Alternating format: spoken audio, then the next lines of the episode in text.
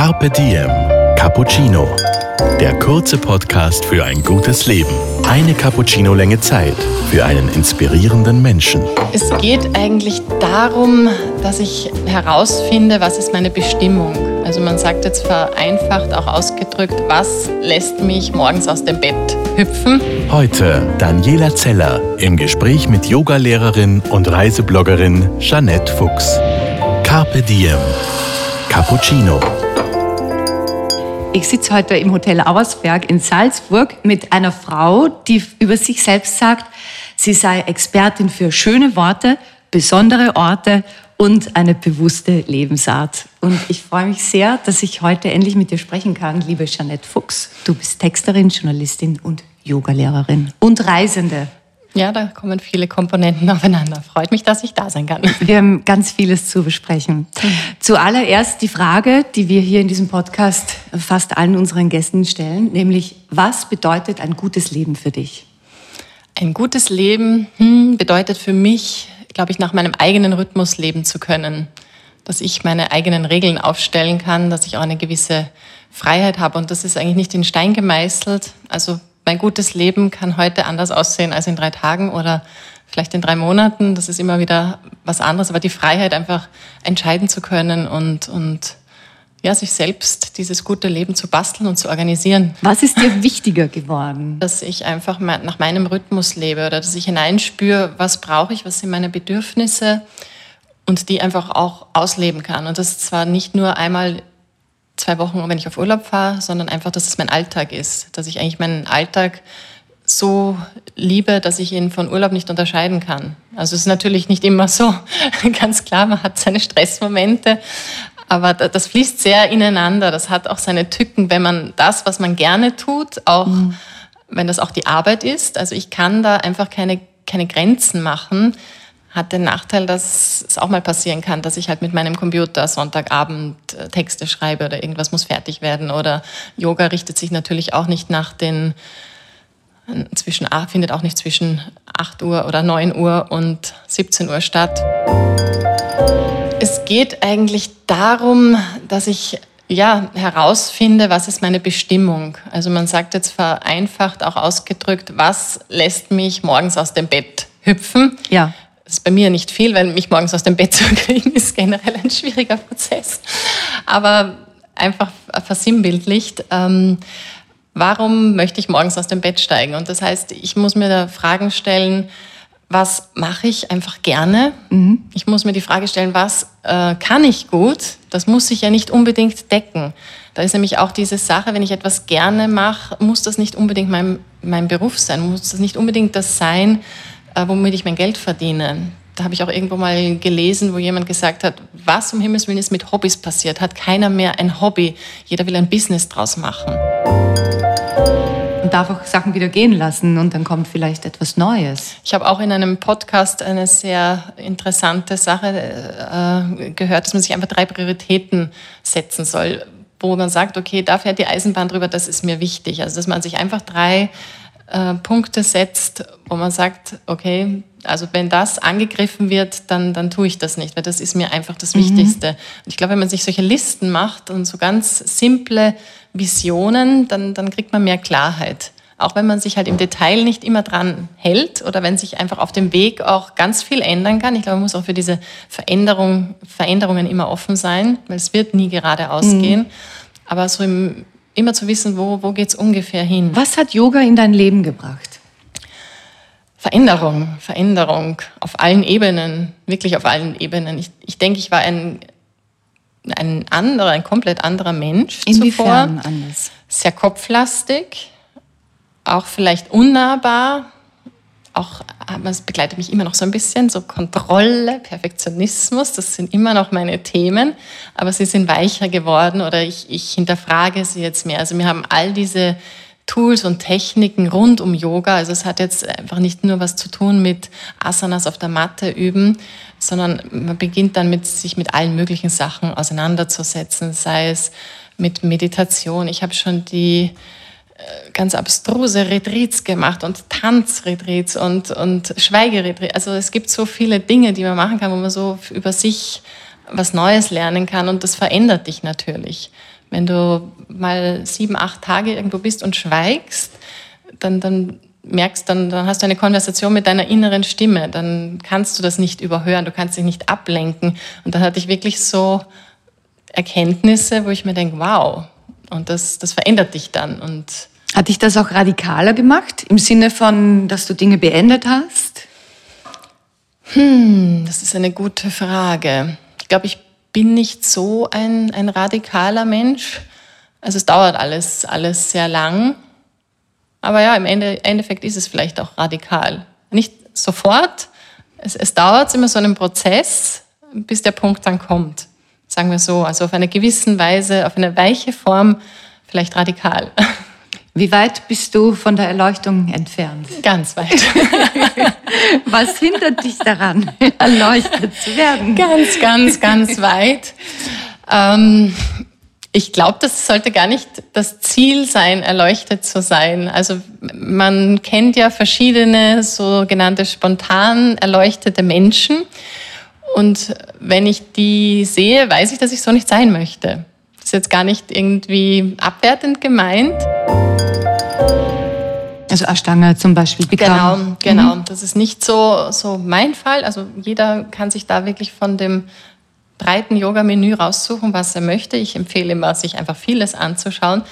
Aber für mich war sehr wegweisend zu sehen in einer Yin-Yoga-Ausbildung, die ich bei Paul Grilly gemacht habe, dass der Körper einfach individuell ist und ich muss ihn auch individuell behandeln und jeder hat seine eigene Geschichte. Das heißt, ich kann nicht sagen, die Haltung muss so aussehen und da drücke ich dich jetzt hinein, wenn es sein muss. Also so habe ich selber in Indien erlebt. Also egal ja. was war, ich wurde einfach da reingezerrt in diese Haltung, auch wenn ich vor Schmerzen geschrien habe. Okay, ist auch eine Ansichtsweise. Meine ist es nicht. Also ich denke, die Individualität berücksichtigen und den Leuten auch den Raum zu geben, sich selber zu erforschen in diesem Bereich von zu viel und zu wenig und was brauche ich und was, was ist mir zu viel, was ist mir zu wenig. Deswegen bin ich so ein Fan von dieser Yin-Yang-Philosophie. Also fordert mich mehr heraus. Ja, und ich merke auch Leute, die zum ersten Mal ins Yin-Yoga kommen, die, ja, die haben dann Unruhe. Weil natürlich, mhm. ich versuche das dann immer mit Worten zu beschwichtigen, dass natürlich alles jetzt sein darf und alles Mögliche da aufkommen kann. Aber die tun sich schwer, also es ist ja eines der schwersten Übungen, mit sich selber sich beschäftigen und mit sich selber klarzukommen, sich selber auszuhalten und eben diese innere Stimme, die da immer plappert, äh, hören zu müssen. Aber es ist auch schön zu sehen, wenn, wenn die Leute mehrfach kommen und dabei bleiben, wie sie wirklich ins Spüren kommen. Also es ist für mich immer so, so schön zu sehen, eben all meine Stunden haben irgendwie diesen Yin-Yang-Deckmantel und, und wenn die Leute wirklich sagen, oh, ich, ich fühle mich echt gut und, und schreiben das immer mir zu, sage ich, das war ich nicht, das warst du selber. Also mhm. weil du ja selber das in der Hand hast und, und für dich gefunden hast, wo ist meine Balance irgendwo zwischen Yin und Yang oder das läuft ja alles ineinander. Du hast ein neues Projekt ins Leben gerufen, das Me Treat. Mhm. Was ist ein Me Treat? Retreat, glaube ich, ist allgemeinhin bekannt, aber ja. Me Treat ist neu. Ich glaube, Retreat hat sich mittlerweile äh, doch durchgesetzt, der Begriff. Das war vor ein paar Jahren noch nicht so. Also wie ich mein erstes Retreat gemacht habe mit Brian Kest, auch in Portugal vor vielen, vielen Jahren, habe ich erstmal gegoogelt, was so ein Retreat jetzt gemeint ist, weil ich gedacht habe, oh, nicht, dass ich da zu tief in spirituelle Sachen reingezogen werde, die ich nicht will. Aber letztendlich bedeutet es nichts anderes als Rückzug und dich von dem Alltag praktisch zurückzuziehen. Und das machst du halt üblicherweise an einem Ort, der dem Alltag fern ist. Und du machst es üblicherweise in einem Hotel oder an irgendeinem Platz, irgendwo, wo du angeleitet wirst. Und meine Idee war die, nachdem das Retreat-Angebot wahnsinnig groß ist und ich kriege immer sehr viele Fragen online von Leuten, die sich da gar nicht mehr zurechtfinden, die gerne sowas machen möchten, mhm. aber gar nicht wissen, wo sie jetzt anfangen sollen und welcher Lehrer und welcher Ort und sind eigentlich völlig überfordert. Das nächste ist auch der, der Kostenfaktor. Ich meine, man könnte natürlich das ganze Jahr schöne Retreats bereisen. Es gibt ganz, ganz viele tolle Sachen, nur ja, muss es natürlich auch mit seinem Budget und mit seinem Alltag ähm, vereinen können. Und man muss fliegen, weil man das aus Klimagründen nicht möchte. Hm? Wenn man das eben das jetzt weiter, weiter ja? weg ist. Und so kam einfach die Idee, ein Retreat, das man für sich selber machen kann. Also eine Anleitung zu machen, um ein Retreat für sich selbst zu erleben. Deswegen MeTreat, also ein Name, der sich dann angeboten hat. Und in unserem ersten, also mit der Kathi zusammen, habe ich das realisiert. Ich habe weitgehend die Inhalte gemacht. Die Kathi ist auch jetzt Yogalehrerin und begeisterte Yogini und auch Grafikdesignerin. Also somit haben wir uns da wunderbar ergänzt, weil sie hat dann einfach auch geschaut, dass das eine schöne Optik hat, was mir auch wichtig ist.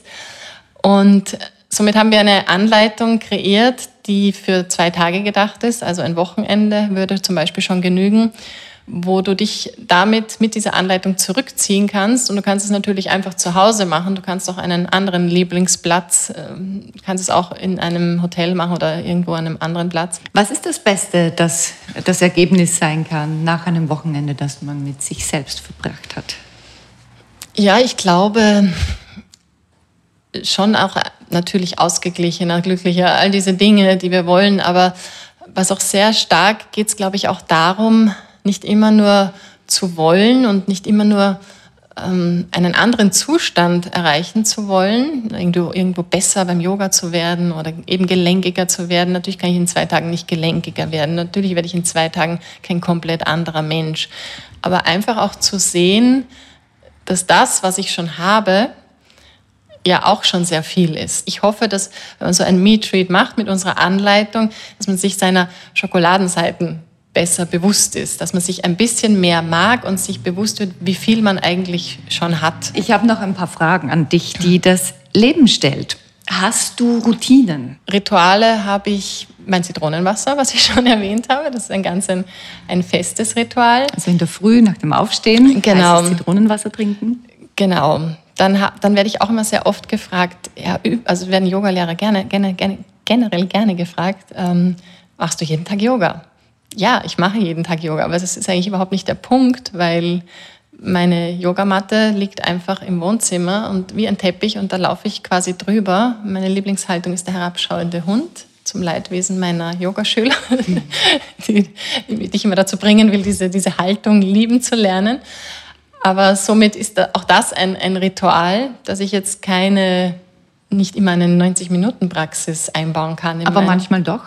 Wie oft in der Woche praktizierst du wirklich 90 Minuten? Selten, muss ich ehrlich sagen. Mache jeden Tag 10 Minuten mhm. oder 5 Minuten. Oder auch diesen, diesen Trick, einfach die Yogamatte auszurollen, dich draufzustellen und warten, was passiert. Du kannst immer noch runtergehen. Und wenn du aber dann schon mal drauf bist, es geht immer nur so um diesen ersten Moment, diesen Schweinehund zu überlisten. Und wenn du dann dabei bist, dich einfach, da spielt die Zeit dann keine Rolle, ob du ob es jetzt eine halbe Stunde wird oder ob es nur fünf Minuten sind, ob es nur drei Atemzüge sind. Ich finde, das Wichtigste ist, dass du es einfach tust, dass du auf die Matte gehst und wartest, was passiert. Und so mache ich das auch und das mache ich täglich und jedes Mal passiert halt was anderes. Gibt es ein Zitat, das dich besonders geprägt hat? Ach, da gibt es ja so viele, da gibt es ja so viele. Und viele habe ich auch irgendwie auf meinem Instagram-Account gepostet oder ähm, auch in meiner Schublade. Es gibt vom John Kabat-Zinn dieses äh, Zitat, dass man so mit der Welle mitgehen soll. Jetzt weiß ich nicht mal, wie es genau heißt, weil mir da vor kurzem auch wieder ein anderes untergekommen ist, was so ähnlich klingt. Also mit dieser Veränderung, mit der Welle mitgehen. Also, also go with the flow. Nicht zu glauben, ich muss jetzt auf Muss irgendwas erreichen, sondern ja, eben mit dieser Energie mitzugehen. Mhm. Jeanette, was ist für dich schöner, zu Hause ankommen oder von zu Hause abreisen? Ich glaube, ich weiß die Antwort. Sag du sie. Das Abreisen, ganz, ganz eindeutig. Mhm. Obwohl das Ankommen natürlich auch was Schönes hat. Also ich bin schon froh, einen, in Salzburg einen Platz zum Ankommen gefunden zu haben. Ich gehöre jetzt nicht zu den Menschen, die so eine Kiste irgendwo unterstellen und dann einfach nur also so diese, diese Phase mit den digitalen Nomaden, die sich da gerühmt haben, dass sie aus der Hängematte von jedem Ort der Welt arbeiten, das ist es, das ist es jetzt auch nicht. Also du hast gern deine Stadt, deine Wohnung. Und Salzburg dein, ist da für mich Umfeld. tatsächlich meine Homebase, wie ich immer sage. Also ich brauche nicht so das Gefühl äh, der Heimat, dieser Verwurzelung, aber schon so einen Ort, der mich wieder willkommen heißt, wenn ich von meinen Reisen zurückkomme. Ja. Was ist der schönste Ort, an dem du jemals übernachtet hast? Auf jeden Fall ist für mich jeder Ort besonders der mehr liegt. Was können andere von dir lernen? Hm, das sollen vielleicht die anderen besser beantworten. Was würdest du sagen? Ich, ich bin mir manchmal gar nicht so bewusst, äh, was das, das ist. Ich merke aber dann doch immer, dass ich so mit meinen Ansagen dann die Leute zu irgendwas inspiriere.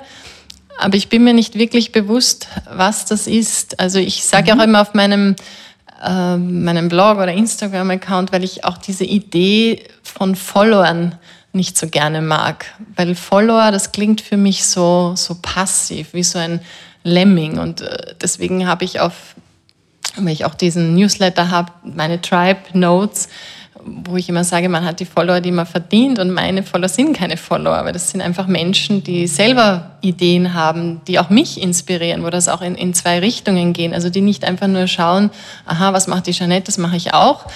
Also diese Leute möchte ich auch gar nicht anziehen und die ziehe ich, glaube ich, nicht an. Also ich bekomme auch öfters, was ich auch sehr spannend finde, ganz, ganz lange ausführliche Mails, von irgendwas, was ich irgendwo gepostet habe, wo sich Leute damit auseinandersetzen, wirklich in der Tiefe sich die Zeit nehmen. Und ich nehme dann natürlich auch die Zeit zu antworten, weil man kennt es nicht persönlich, aber ich finde das einen, einen wahnsinnig ähm, bereichernden Austausch und nicht immer nur das, was man nach außen sehen kann, was dann auf Instagram mhm. sich in Followerzahlen niederschlägt und in Kommentaren, sondern einfach, was da im, im Verborgenen dahinter läuft. Also wo mich die Leute auf einen, einen sehr persönlichen Level etwas befragen oder nochmal meine, meine Meinung hinterfragen und, und mir aber auch ihre sagen.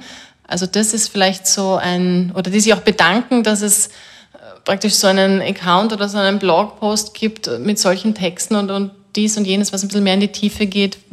Das ist dann vielleicht das, was ich weitergebe oder was, was für mich schön ist, dass es dann bei jemandem so ankommt. Wobei lernst du am meisten über dich selbst? Hm. Lotta, so Fragen, die ich gar nicht so, so spontan beantworten kann. Ja, wahrscheinlich bei, wenn ich selbst ein Retreat mache, wenn ich selbst auf der Yogamatte bin, wenn ich selbst meditiere und wenn ich bei einem Sonnenuntergang am Meer sitze. Und wenn alles möglich wäre, was würdest du heute tun? Hm, ans Meer fahren. ich habe mich nämlich gerade aufgeladen, also bin ja so ein bisschen in der Winterstarre, weil das nicht meine Jahreszeit ist. Und zu Silvester waren wir in Triest, also nicht so weit weg. Und da, das hat schon so viel verändert für mich. Also ich bin da drei Tage quasi nur an der Sonne gesessen und habe dem Meer, also der Sonne zugeschaut, wie sie ins Meer versinkt. Und ja, wenn jetzt sonst heute nichts anstehen würde, würde ich das gleich nochmal tun. Aber mit diesem wunderschönen Bild, die Sonne, die im Meer versinkt, möchte ich gerne unser Gespräch verändern, äh, beenden. Ich möchte das gern so stehen lassen. Ich danke dir für deine Zeit, Janette. Danke, hat sehr viel Spaß gemacht. Dir hat unser Carpe Diem Cappuccino geschmeckt? Dann gönn dir die XL-Variante. Den kompletten Podcast mit Yogalehrerin und Reisebloggerin Janette Fuchs. Auf Soundcloud, iTunes, Google Play oder Spotify. Jetzt abonnieren und liken. Das Carpe Diem Magazin erscheint alle zwei Monate. Besucht auch unsere Social Media Portale auf Facebook, Instagram und YouTube und unsere Website carpediem.live. Carpe Diem, der Podcast für ein gutes Leben